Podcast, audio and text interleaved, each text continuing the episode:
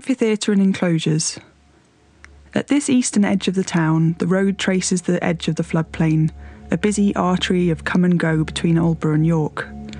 It lies beneath the modern tree lined road, and our surveys show it as the centre of a web of field boundaries and funerary enclosures. Looking to the town, we can see the great rise of its walls and the plunge of defensive ditches, a finalised topography of gradual changes to this site. Let your eye travel uphill to the gathering of trees that mark the amphitheatre. This great earthen bowl was a site of spectacle, looking in to performances and marvels, and out to the panoramic view stretching wide in all directions. Long after it had gone out of use for spectacle, it was repurposed in the medieval period to become a defensive ringwork.